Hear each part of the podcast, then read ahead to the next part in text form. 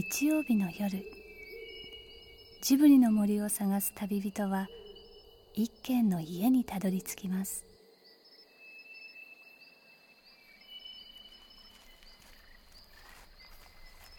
ジブリの森のラジオの川のほとり。そこに立つレンガの家はスタジオジブリ鈴木敏夫さんの隠れ家です。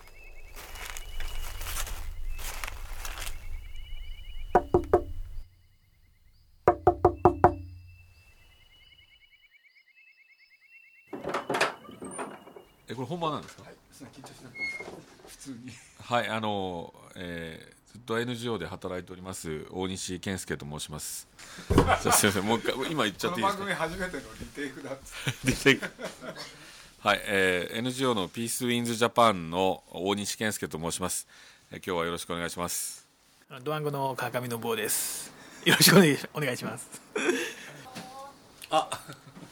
佐久間さんだえ佐久間さん来た？そう今日呼んどいた。ああ素晴らしい。自己紹介お願いします。佐久間俊治です、えー、理容師をしております。僕とね大西君がねあの彼に頭買ってもらってるんですよ。本当に利用しないんですそ う。どうどういう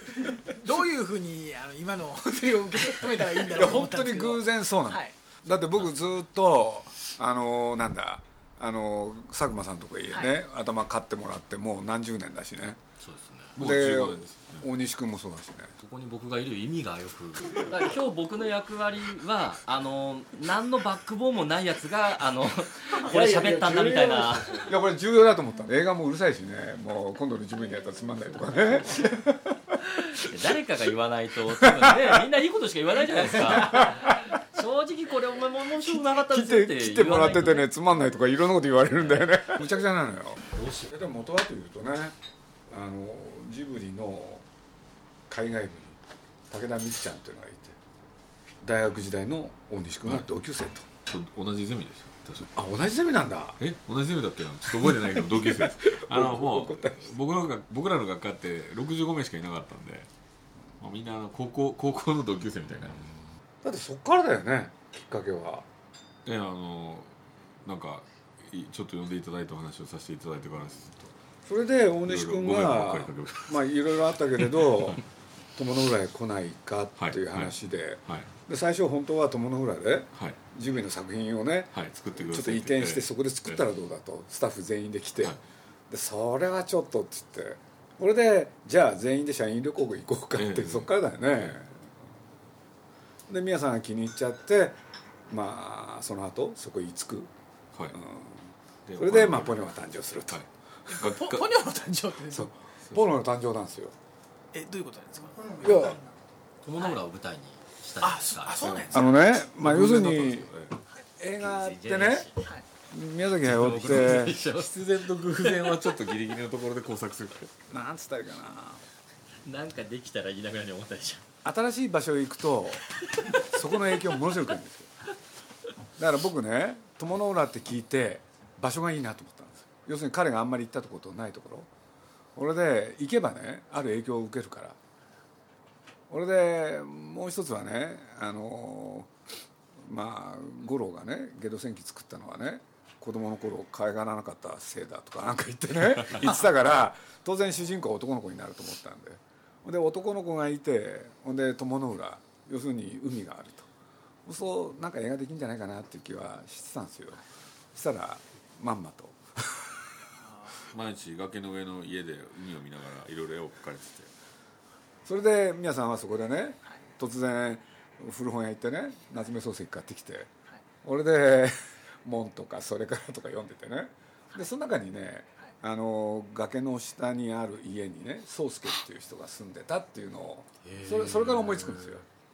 それで最初ね鈴木さんさ崖の下の宗介ってダメかなって言うからね 崖の下の宗介好きですか？とかなんか言っててね。ほんで突然ポニョって言い出してね。最初ね崖の下のポニョって言ってたんですよ。そしたらある日ね「鈴木さん上だよ」って言うからね。ここがポイントなんですけどね「上ですね」っつって。それでね崖の上のポニョってのができるんですよ。大体こんな感じなんです。ね。ええそうですね。だから、まあ、毎日海とか船見,、見てらっしゃったんで、こうすごいこうリアリティがある実は絵になったなっていう気がするんですね。海とかあの船を見慣れたものから見ても。そんなことがありましたね。大体ねだから僕佐久間さんのとこ行くとねなんとなく大西君の話題が出るんですよね、うん。でこの間来たとかね。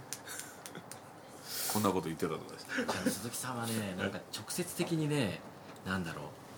その時の気分を直接的にはなんか言ってこないの今日疲れてさとか普通言うじゃん。大西君とかさ、こうこうこうでさとか。言わないの。なんかねすっごいなんなんでしょうね。えー僕何も言わないんだ。何にも言わないですよね。なんかでも遠回しに聞きたいことがある時とか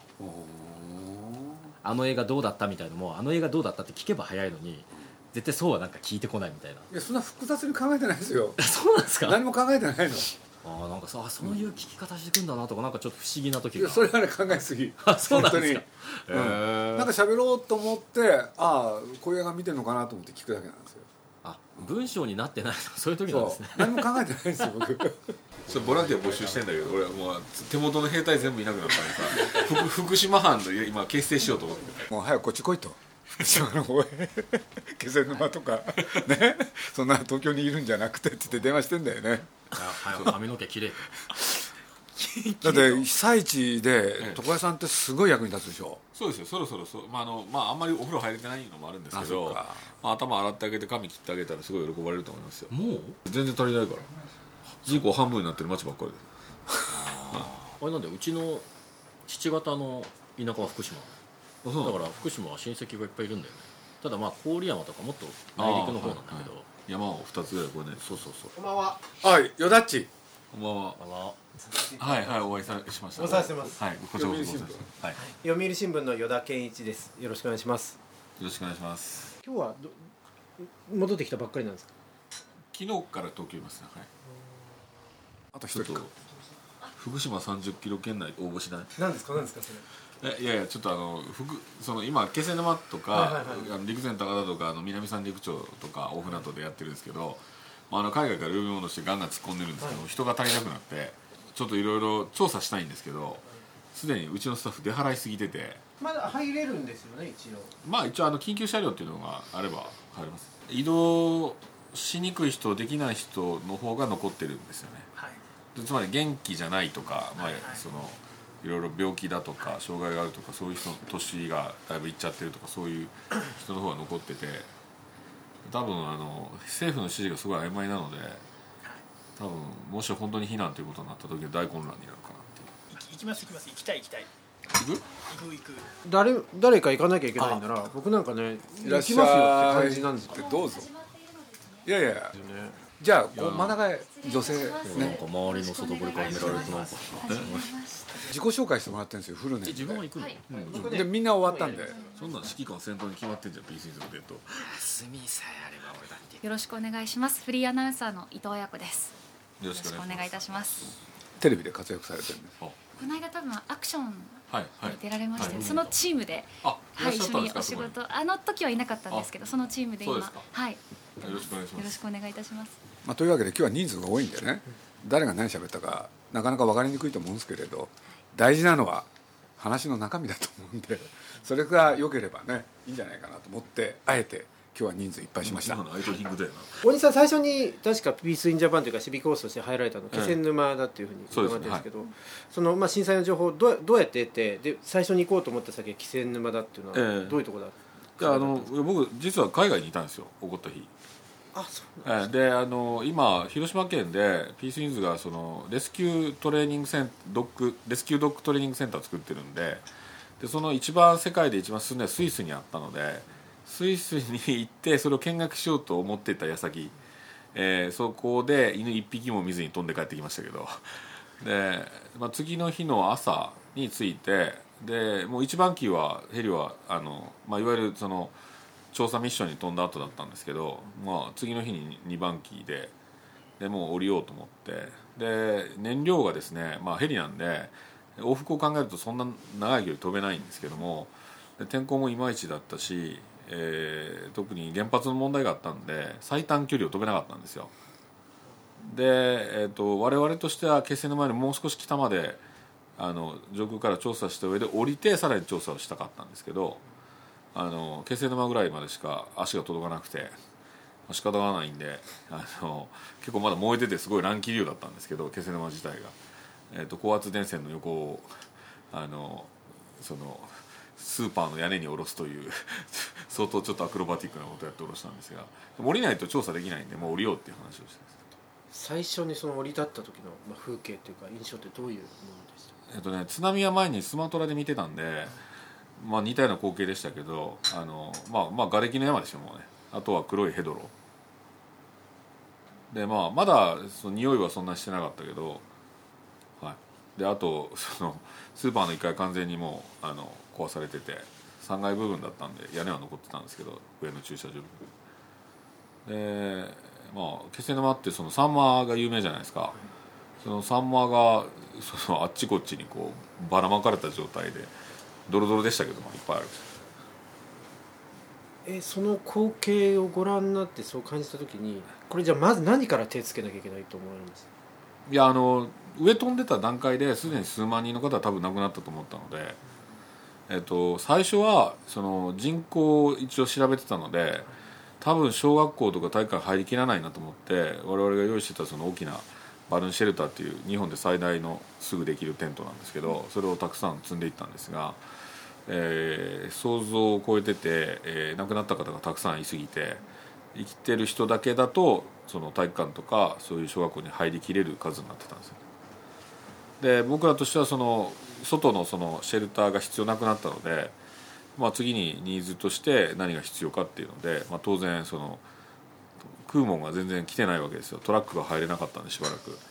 仕方がないからヘリコプター2機でクーモン特にあの一番不足しそうなそのビタミンとか繊維質。あのでんぷん質のものは多少あったので最初。あの陸自もヘリでも打ち込み出してたので、えー、とリンゴとかイオカンとかの 山をですねヘリで運んでて、ええ、あのなんかすごいいい匂いがずっとしてましたけどヘリの中で。ちょっとフレヘリが揺れたら後ろからリンゴが雪崩みたいに崩れてきてあのコパイの席にいた僕埋まりそうになりましたけど。あのいろいろな被災地をたくさん目の当たりにされてると思うんですけど今回一番違うことって何でしたか？えっと、最初はその人口を一応調べてたので多分小学校とか体育館入りきらないなと思って我々が用意してたその大きなバルーンシェルターっていう日本で最大のすぐできるテントなんですけどそれをたくさん積んでいったんですが、えー想像を超えてて、えー亡くなった方がたくさんいすぎて生きてる人だけだとその体育館とかそういう小学校に入りきれる数になってたんですよ。で僕らとしてはその外のそのシェルターが必要なくなったので100張持って行ったんですが今回は全部ご遺体を収容するために使うことになりましただからあの棺最初は棺もなかった布に巻いたご遺体がずらっとテントの中に並んでるっていう感じだった。僕らね実は海外行く時にあのとにかく基本的に死体はあまり見るな凝視するな。それから絶対死体には触るなってその隠し爆弾とかつけてある時あるんで死体に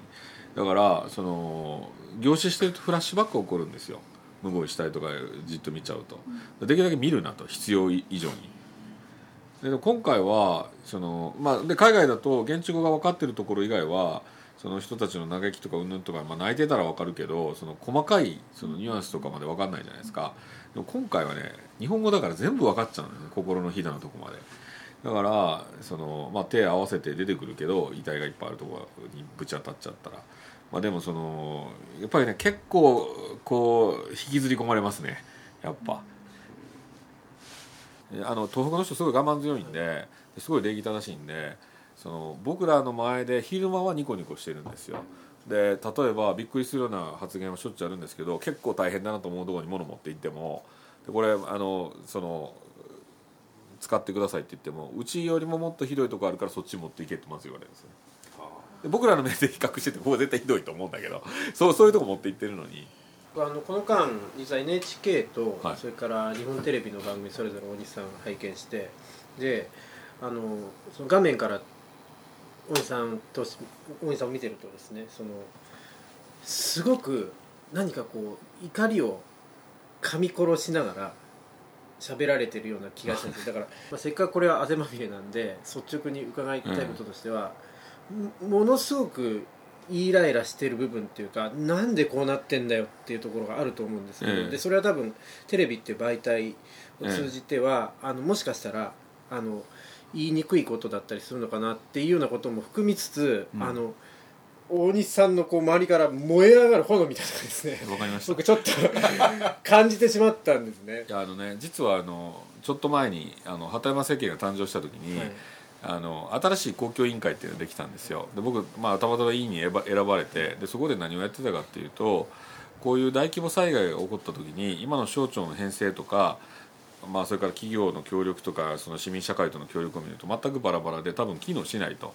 でその今の政府はもともと野党が長い人が多かったので政府になった途端に国家万能主義みたいな感覚が出ててで僕はその委員会でずっと言ってたのはあの大きな災害が起こった時は50万100万の避難民が出たら国家だけでは対応できませんと。中越地震ですら対応できてなかったと僕らが現場行った時。だからその何十万っていうところが被災したらあの多分国家としてはもう機能麻痺になると。その中でであの FEMA って言ってフェデラル・エマージェンシー・マネジメント・エージェンシーって昔アメリカにあったんですよ。それかなり機能しててでそういう機能と企業社会とか市民社会の力をうまくその使えるような新しい要素を最近の感じで入れて日本版の FEMA を作ってほしいっていう話を随分したんですね。でこっちでその企画書もいっぱい書いてで内閣府とか今のまああの総理大臣も財務大大臣として毎週会議に参加しててで一番昼寝してたのは今の総理大臣なんですけどでそれを起こすのが僕の役目やったような状況だったんですよ。それでねそのその中でその何回もやって内閣府の局長とかもいろいろ回ってこういうのが絶対必要だってずっとやってたわけ。でも結局砂漠に水をまくような作業でで僕としては砂上を投げたんですよもう。ダメだと。これは本当にあの何回言っても分かんねえと思ってですね多分僕の中には多分そういう時の怒りがずっとあってだから言ったじゃないかっていうのがあってちょっとでも用意しておけばちょっとでもマシな結果になったのにっていうのがあってですね。いまだに混乱してますよ。いまだにちゃんと物資も遅れてない。大体ねその16万人し人し16万人しか陸自はいないんですよ。にもかかわらず10万人前方展開させたらその糧食だけで間に合わないですよね。そんな平坦考えてないもん陸自。だからその総理大臣が10万前出すって言ったでしょう。その時点で兵隊は1日1食になるわけですよ下手したら。分かってんのかと思ってですね。だそのそのなんか温度差とか非現実的なその無責任さにすごい頭にきてて。テレビではさすがに特に NHK ではそういうこと言えないけど、まあ、言ったら多分二度と出してもらえないんで。でもあの、まあ、まあラジオだから言っちゃうかもしれないけど本音としては本当にあのずっとその無責任な態度を見てきたのでまあそれで頭にきてたんですよ。あの僕が思うのはその今回の地震とか津波っていうのは多分今回だけで多分終わらないなって気がしてて800年代の上元年間に地震とか津波とか集中した一世紀があるんですけど地震学者は多分それに近いって言っててで何が起こったかっていうと800年代の上元年間に最初に東北で大津波を引き起こす大地震が起こってでその後南関東で大地震が起こってで千葉沖でも地震が起こってでその後に、えー、と中央構造体が動いた大きな地震が長野を中心に起こってまだこれも大規模に災害が出てでその後出雲あ出雲の地震の前に富士山が噴火してで出出雲で地震が起こってまた大被害が出てでその後東海東南海南海が連動する大地震が起こって大津波でまたたくさん死んでるんですよ。800年代は大災害の世紀って言われてるんですけどそれとパターンがよく似てるってやっぱり地震学者警告しだしてるので。で実際にその内陸型の断層地震とかでもやっぱりそのプレート型でもやっぱこれだけ大きなものが起こるとやっぱりそのバランスが崩れるので当然普通素人目に見ても大きくな、まあ、多くなるって考えてもおかしくないと思うんですよね。だからあの早くそのそれにできるだけ対応して、えーちゃんとした制度を作って被害をできるだけミニマムに抑えるようなで政府だけでやろうっていうふうに思わないで企業社会の力結構あるのであとまあその民間の団体とかボランティアも含めてどう活用していくのかっていうのも事前にやっぱり考えておかないと。政治でこれをやろうっていうのって思ったことないですか？これって何？つまり自分の今やってるやってること活動ね。を出ないよ。出ない。だって出てなんか意味があるかっていうのはですねでも実行力が増す部分もあるわけじゃないですか。もしかしたら。いや政治家になったってその逆に言うとできないことの方が多くなりますよら今だから自由な身だからや矢にあるから勝手なこといろいろできるわけでそっちの方が役に立つでしょ、えーなみんな大体その、まあ、NGO でもそのうちのスタッフでも国会議員になったやついっぱいいるけどなんかこう堕落していくよね。なんかそう堕落していくようななんかカルチャーがあるんですよ多分、まあ、そうじゃない人もいるけどなんでかな。まあ主に交わればってやつだよね。うん。美味しい商売になってんじゃないですかひょっとしたら。それはそうだよ。だから無給だったらやるけどねでもそのなんかあの美味しい商売になってるからこそなんか守るものがすごいできてんじゃないかなって気がする。この人結構いけんじゃないかなって思う人いますか？今の。せ政府の中に、はい。い、たら俺もうちょっとなんかこうう訴えに行ってると思うけどそれはまあ、ネットではその今枝野さんが大人気なんですけどね。寝ない男として。いやでもね緊急の時ってはい。寝るのも初日以外は寝るのも仕事のうちなんですよ、はい。6時間以上寝てないとまともな判断できなくなるから俺寝てないやつは素人だと思う。はい。うん。まあ一生懸命その例えば買い付けの時に問屋とか一緒に当たってくれたのは河野太郎ですよ。彼結構しっかりしていろんな手伝いをしてくれますよ。あと海外からのその支援金の話とかでもパッパとつないでくれるし別に全然目立とうとしてないしそれで。河野さんは他の方でもすごく今回すごくやられてるっていうええ。話は聞きますよね、早いですねこれ。まあ信用できるし嘘つかないし。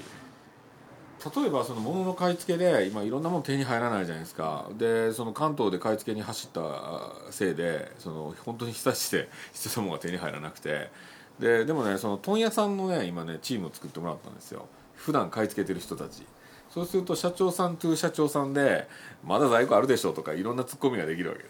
でなんかそこをなんとかってやってもらってて問屋問屋買い付けチームっていうのをボランティアで作ってもらってで必要なアイテムを渡してこれ頼むから買い付けてくれっていうのをやってます。現場レベルでできること政府レベルでできることがなんかもう本当に分かれちゃってるのかなっていう感じ。本当はなんかもっと近い方が近い近いんですよ。政府が買い付けやって失敗してるもん今。問屋チームの方がずっと優秀ですよだって普段官僚やってなんて大変な対応してるやつがさ「売っていただけませんか?」言われても「あんたどこ?」って言われるだけの話でこれあと大西さんだからやっぱり伺いたいのはあのいわゆる被災地以外の人々ってここ、まあ、東京もそうですけどあのーすごくその自分に何ができるんだろうっていうのが今みんなのこうもどかしさの中にずっとあってですねで一方日常生活は日常生活できちんと送っていかなきゃいけないってで、まあ、みんながみんなボランティアに行くわけにもいかないしそういったところで力になれるのかっていうところもあると思うんですけどそういうところに対して何かこう一つアドバイスっていうかありますかね？いやまああのまあ多少その本業を使ってボランティア的なことはできると思うので佐久間さんだったら上木に来てくれるだけで2泊3日来てくれるだけで随分役に立つと思うしみんな本当に頭ベタベタになってるから頭洗ってあげて髪切ってあげるだけでも全然爽やかになると思うよ。いやまあたまたまちょっとね僕に振られたんであれですけど やっぱ僕なんでここに呼ばれたのかなと今ずっと 黙って考えてたんですけど、まあ、来る前からもそうですけど結構ねお客さんに聞いてたんですよね。あの、まあ、こういう機会があってね何話したらいいんだろうっていうので。でみんなが疑問に思ってるのは今本当まさに言われたように何ができるかっていうのが漠然とねすごいこう報道とか新聞とかであの必要なものは分かると。やるべきことも分かるけどでも自分の生活を、ね、基盤を失ってまでじゃあそこに行って瓦礫を片付けられるかっていうとやっぱそうもいかないでしょ。えじゃあ手っ取り早く募金すればいいじゃないか。でも募金って結構簡単にね僕なんかも募金はもちろんするけどでもやっぱそこに何疑問も生じちゃうのね。本当募金でいいのかみたいな。なんかもっと現実味のあることがしたいって思ってる人がすごくいると思うのね。なんか自分が直接なんか手を下したいじゃないけど何かしたいって。そうです。そのあたりその僕も聞きたくって、うん。っていうのは今ネットの方とかではあのーまああのあまああのーあの素人のボランティアはあの現地に行くと迷惑をかけるから、うん。あの行っちゃダメだっていう言ってる人がすごく多くってそれに違反するようなあのことを言ってる人たちってすごく叩かれてるっていう風潮があるんですね。でそのあたりとか実際のところどうなのかっていうあたりを実際今来ているボランティアの数っていうのはうん。これまでに比べてどうなんですか？増え多いんですか？いやずっと少ないと思います今までの災害に比べて。だからやっぱりそう入りにくいということとやっぱり自粛しろみたいな声があるからだと思いますで僕らの方もその遠いししんどいしなかなか人が来れないっていうこともあってそのそんないきなりあの問い合わせもせずにたくさんいっぱい来るとは思ってないんですけども。あの、まあ、福島の原発の話もあるし、はいその仙台まで行けたとしてもさらにその先もあるわけじゃないですか、はい。あの気仙沼だったとしたら。でその阪神の時ってそのはい。歩いたら、はい。まあ、大阪帰れたわけですよね。自転車で行っても行けたし。だからあの距離の感覚としては難しいんだけど、まあ、僕的に言うと今行くなとかなんかこううんぬんって言ってるのは結構政府系の人多いなって気がしますね。つまりあの政府が全部できるとまだ信じてる人が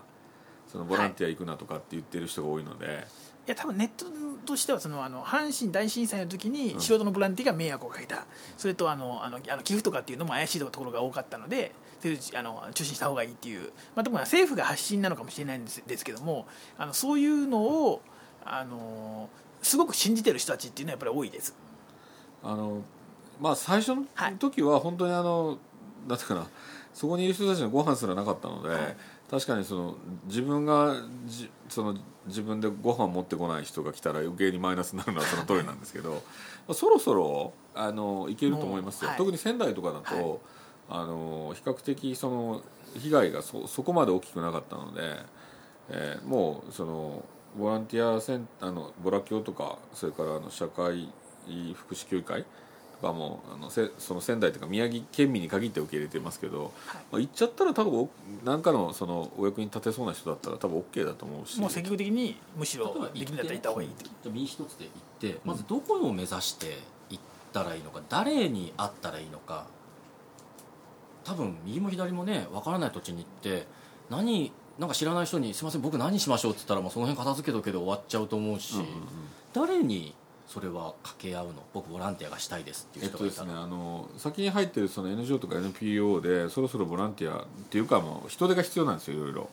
であの人手が足りないがゆえにできないことたくさん今あるので現地でもちろん採用してそのサラリーが今月からなくなってる人たくさんいるので、まあ、それに日当とか謝礼を払う形で有給でお願いをするボランティアもどんどんこう募集をしてるんですけどその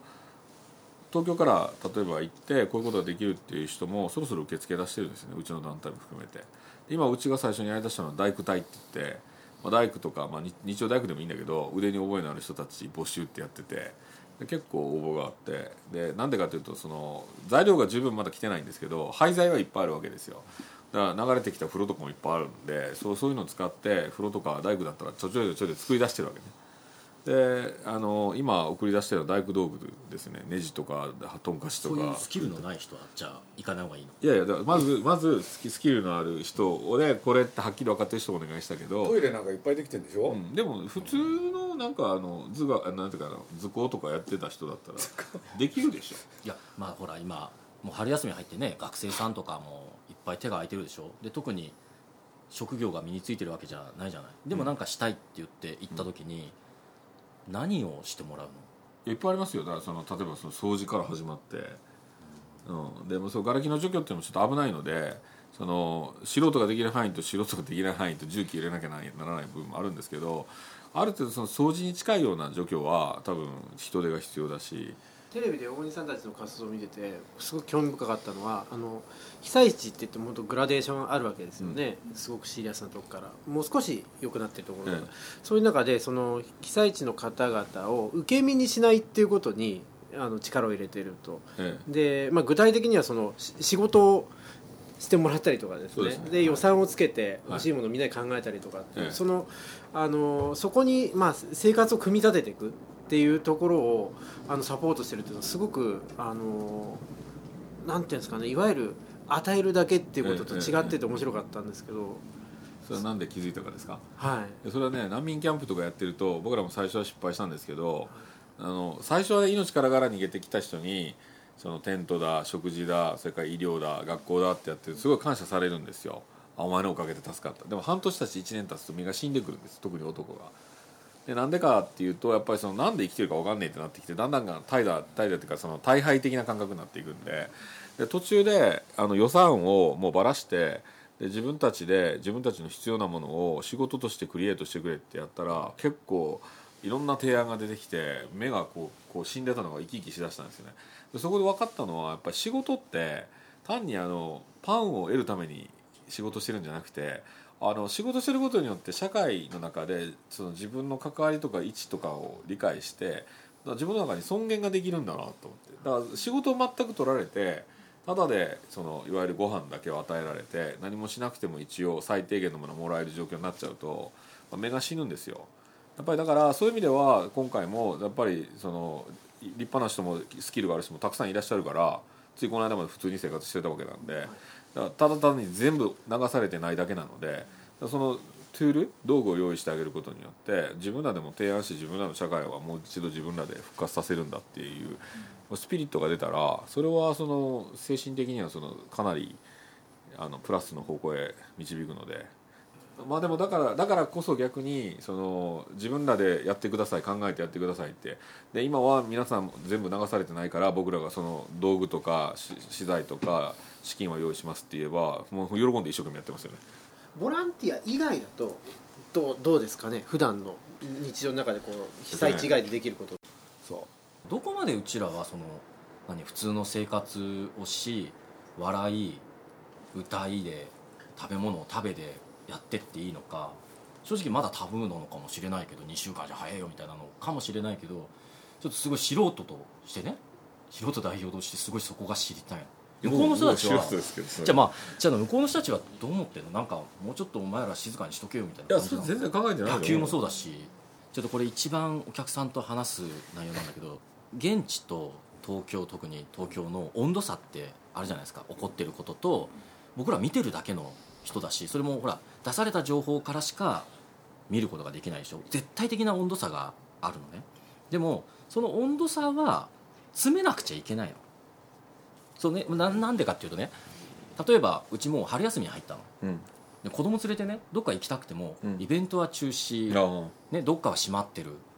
でどこにも遊びに行けない。うん。空気は危ない。水は危ない。などうせっちゅうんだみたいな感じでうん。いるわけね、うん。でお客さんの話聞いても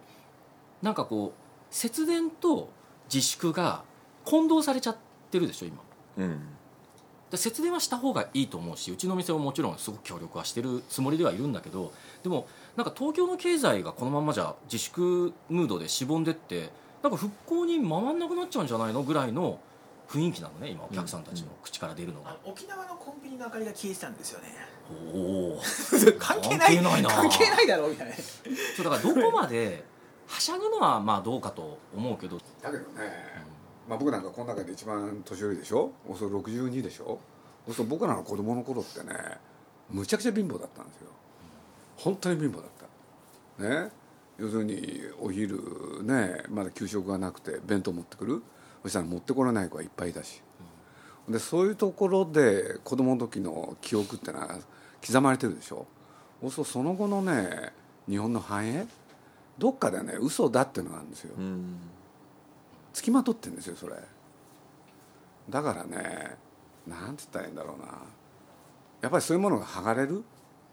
そういうこともあっていいんじゃないかなってどっかでね思ってるんですよね。でまだはしゃいでこうみんながでねあまり商品に走やっぱり僕いざとなると人間って強いんだと思う。本当にそう思うんですよ。いざとなったら、うん。そう思ってるんですけどね。放射能でもこんなに馴染んでますからね。はい。すごいよ東北の人強いですよ。あのやっぱ失ったもののなんかこう強さっていうのがすごい出てきてる。失うものは何もないとね人は強くなるから。で間近にいる人ほどそうじゃない？やっぱり東京の首都圏とかねやっぱりそのねビビりすぎですよねちょっとね。そのもうなんかすぐあの起こったらすぐ買いまくって買いまくって、で被災地にご迷惑ばっかりかけてるじゃないですか。もうちょっと恥を知れと言いたいなでね遠くにいる人ほど不安なんですよ。だからね某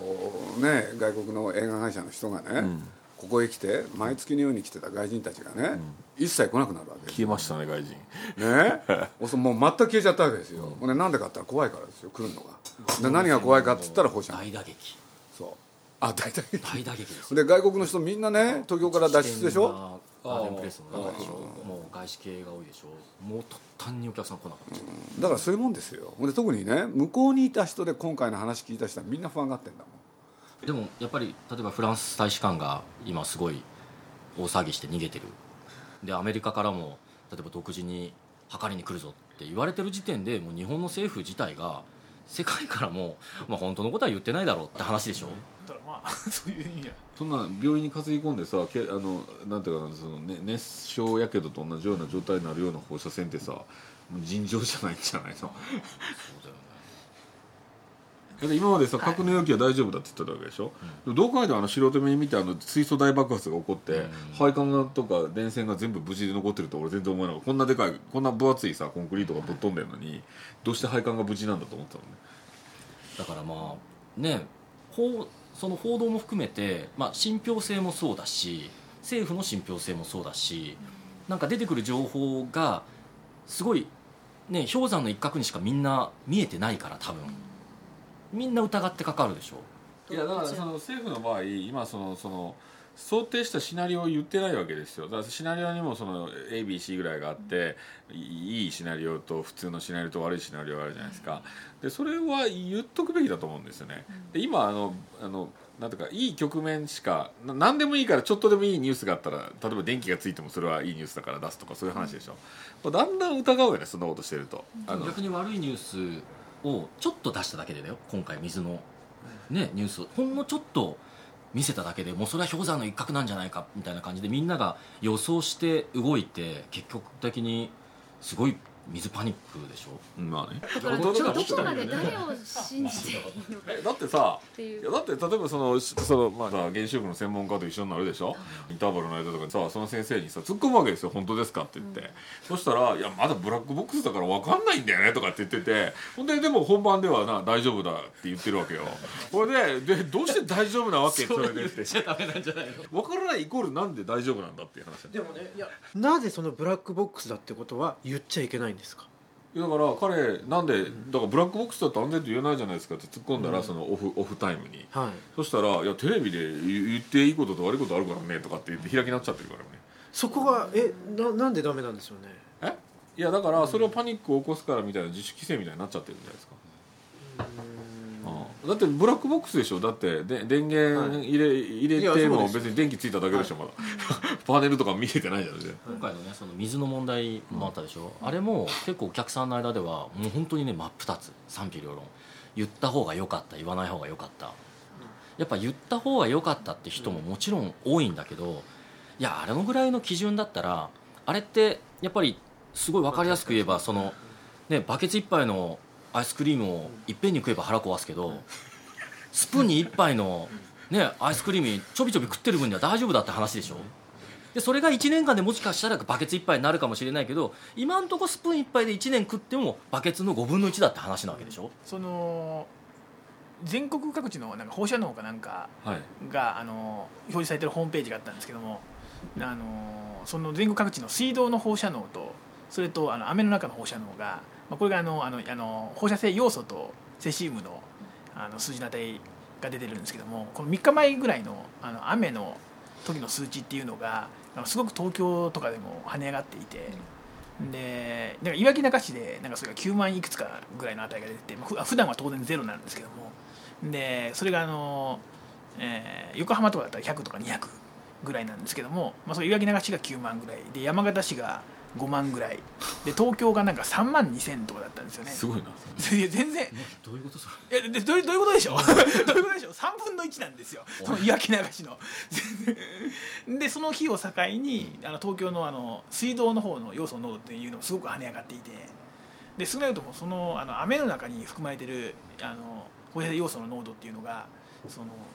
ほほとんどその原子炉に近いところに比べても3分の1ぐらいもあるとかっていうようなところっていうのがこれが全く報道されてことされてない。っていう結構アイスクリーム食っちゃったんじゃん。ねだってお腹壊すだっていやでもあの話してて思ったのはやっぱり戦争で体験されている世代でまだそのすごいお年だけども80ぐらいで、その人たちと話したらやっぱりね、まあ、B 塾に上がれた時よりマシだからみたいな世界で。で僕もまあ基本的にあのゼゼロになりそうになった時はあるわけですね。そのそのその要するにイラク軍に包囲されたりして。で今回もヘリを使おうと思ったのは原点は実はイラク軍に包囲された時にアメリカ軍のヘリに日本の NGO という理由で置いていかれたのね。ででで自分のチームを率いてザグロス山脈に 4000m のとこまで逃げて2週間なんとかかんとか逃げ切って助かったんだけど捕まった他のなんていうかな、まあ、NGO とかその地地方自治体のやつとかはイラク軍に捕まったやつは100人その日に処刑されてるんですよ銃殺で。だからもうすごい強行状態でその時うちのスタッフも。日本の NGO がイラクで処刑されてるんです逆日本じゃなくてその、アメリカの NGO のスタッフだったやつとか、でうちのしスタッフは全員、あの家族ごとあのエバキュートできましたけど、結構大混乱状態で。で俺いまだに恨みに思ってるのはアメリカのヘリコプターに置いていかれたんだからででダメだって言われてで要するにもう乗せられないし日本は乗せられないとアメリカに関係してるとこしか乗せられないとか言って。でもちろんアメリカの NGO のクルド人スタッフは乗っていくんだけど日本人の俺は置いていかれる。でもちろん自分のチームを捨てて逃げる気はなかったけど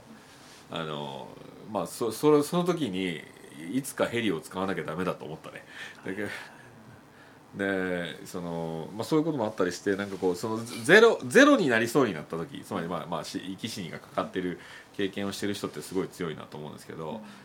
もっと現地はひどいわけですよ。ご遺体いっぱいあってどうするかってもう火葬間に合えないから土葬みたいな言ってる時に何をこれぐらいでおたおた怯えてんだっていう話。よまあそういうのは分かれてますよね。多分そういうふうにあの騒いでる人もいれば、なんかもう馴染んじゃって。馴染んじゃった？いやだからあれなんじゃないの？いわゆるメディアがそれぞれどういう報道をするのかこれ問われるよね。メディアまあニコ動も含めて。そうですね。でも今なんとなくねみんなが足並み揃えてるでしょ、でそこをなんか突破するような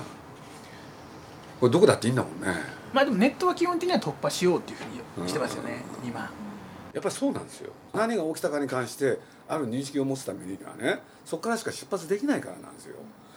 いやもうもうちょっとだからその本当リアリティ出していいんじゃないかと思いますよ。だからその要するに見せない見ないっていうのは早く忘れたいっていうことでしょ。でこれ早く忘れていいのかっていう話なんで、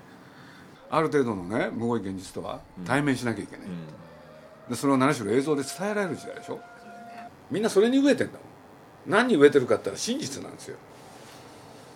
そう思います。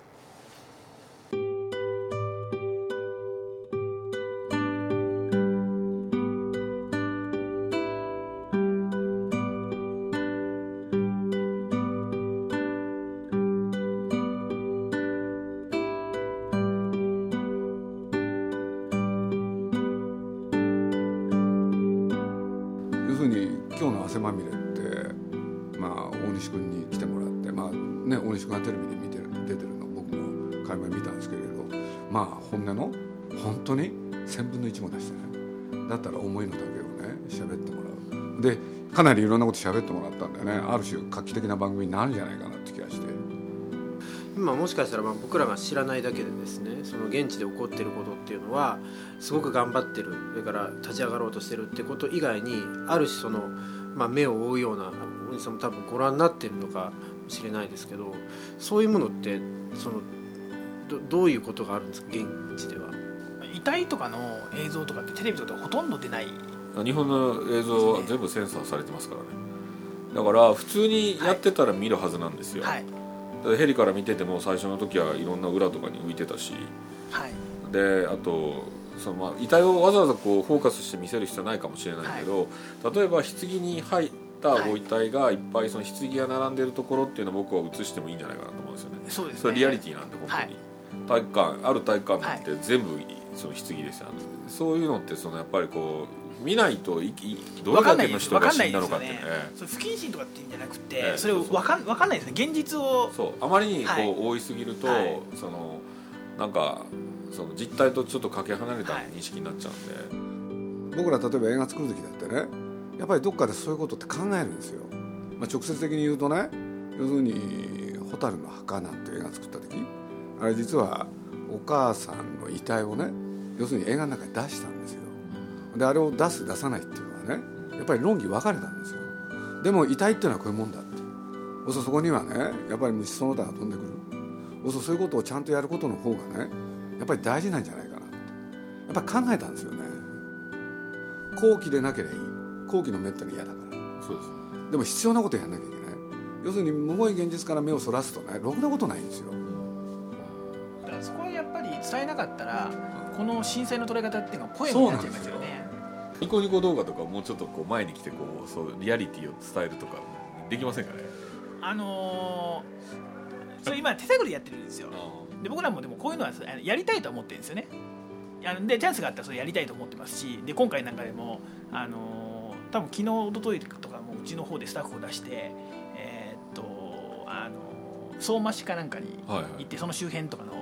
あの報道とかとかは始めてるんですよ。あそうなんだ。はいさっき川上さん現地に行きたいみたいなことをはい。言ってたですよね、はい。